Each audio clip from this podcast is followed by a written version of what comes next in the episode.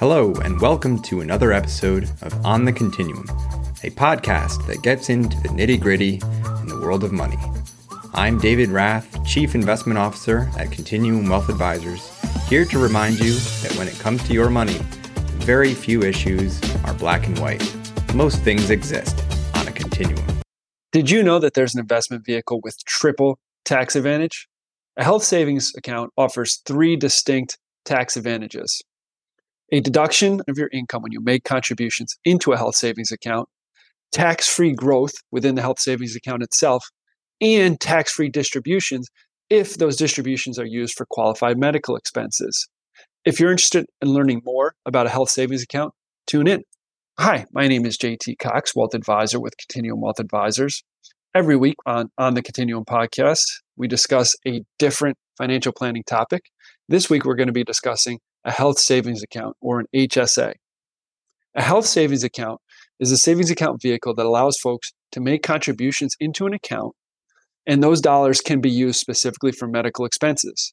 Those dollars can be used while some an individual is working for medical expenses, or they, they can be saved and used for retirement medical expenses. So let's dive in. At a high level, a health savings account is an account specifically designed to accumulate dollars to be used for medical expenses. As the responsibility of medical expenses has shifted from the employer and from the insurance company onto the individual, which we've seen with high deductible health insurance plans, health savings accounts are very important vehicles, and a lot of times they're underutilized. So I really wanted to educate folks on the health savings account. A health savings account is tied to a high deductible health insurance plan. So in order to see if you're eligible for an H S A, you have to talk to your employer and see if they offer a high deductible health savings plan. If they do, then you can open what's called a health savings account, or an H S A. With an H S A, you as an employee make contributions into that account. Those contributions typically will be deducted from your payroll, and that will actually reduce your taxable income. So those are pre-tax contributions going into that health savings account. Oftentimes, employers will also match or make contributions into that account on behalf of the employee. So ask your employer about that, see if there's dollars going in. Those dollars can be accumulated in the health savings account. Those dollars can grow and be carried over year to year. You do not have to use those dollars on a year-to-year basis. You can allow those dollars to grow. Those dollars can be invested when they're in a health savings account. That investment, it's tax-free growth, so you're not going to be taxed on the growth within the account. Finally, if you take distributions and those distributions are used for qualified medical expenses, those distributions are going to come out tax-free. So it's the only investment vehicle that I'm aware of that offers three distinct tax advantages: a deduction on your income when you make contributions, tax-free growth within the account, and tax-free distributions if those distributions are used for qualified medical expenses. This is more important than ever as healthcare expenses have continued to go up. In a two thousand twenty-three study done by Fidelity, it was found that a sixty-five-year-old entering retirement on average will spend about one hundred fifty-seven thousand five hundred dollars on healthcare expenses throughout retirement. Those are significant dollars.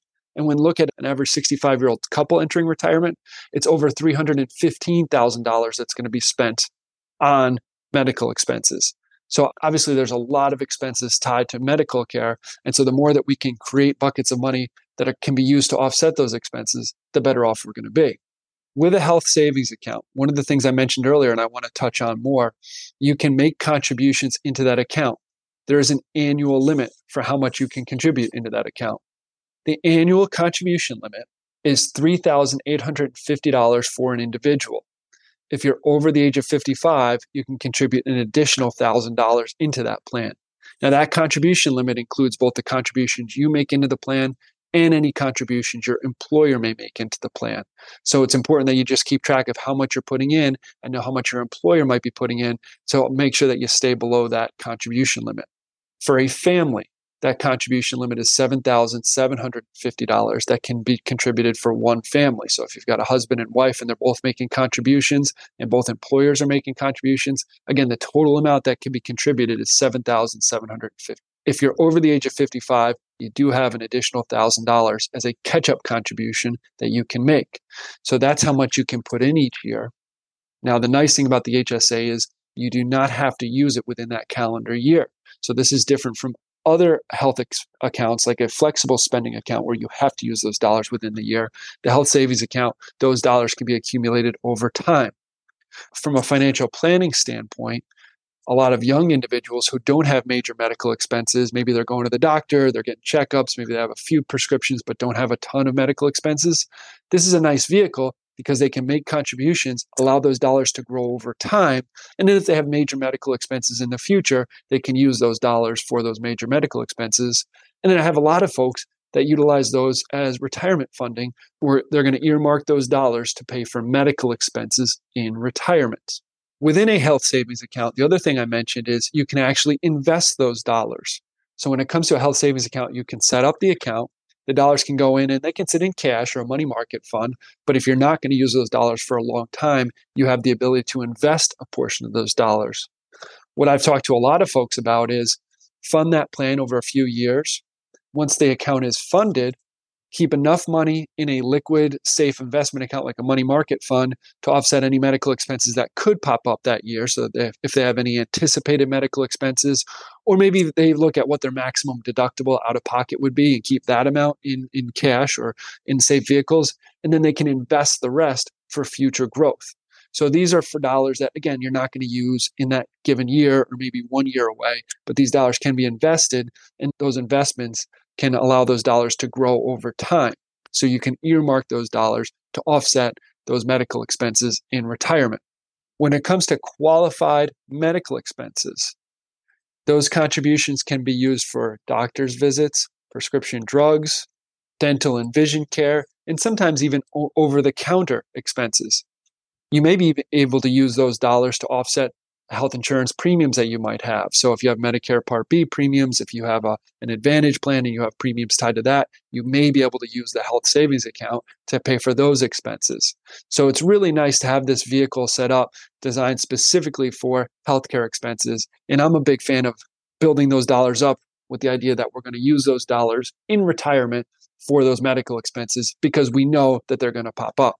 The last piece to note is if you are over the age of sixty-five, you can actually access those H S A health savings accounts dollars, even if for non-qualified medical expenses. Now, with that, you're not going to incur a penalty, but you would pay income tax. So if you're just using this, these dollars to buy a boat or take a trip or something like that, you can do that.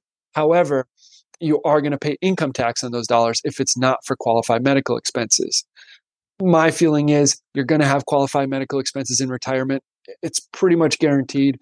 I'd prefer to use these dollars earmarked towards that and use other dollars like a four oh one k, an I R A to fund those other purchases that are not qualified medical expenses.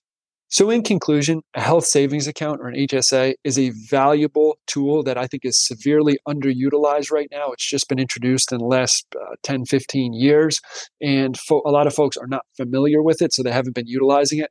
But it can be a, an extremely valuable, flexible tool to save money for future medical expenses, especially if you've got additional dollars that you can save into something and you're worried about medical expenses in the future. This is a great vehicle to utilize. So if you want to sit down and, number one, see if you are eligible for a health savings account. Number two, see how you can set up a health savings account, how you can invest those dollars. I encourage zero five zero, or you can reach us on the web at w w w dot cont wealth dot com. That's C O N T. W E A L T H dot com. Happy to sit down and go over that with you.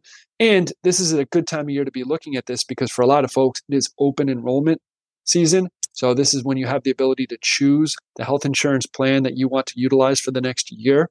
If a high deductible plan is an option, this might be a great time to set up that health savings account. If you want help, please feel free to give us a call. With that, I hope that this has been valuable information and I hope you've enjoyed our show. Thanks for watching and take care. Please note, the information discussed on this podcast is for educational purposes only. Nothing discussed constitutes a recommendation. If you would like a review of your personal financial situation, please contact us at cont wealth dot com or call five one eight, five eight three, four zero five zero.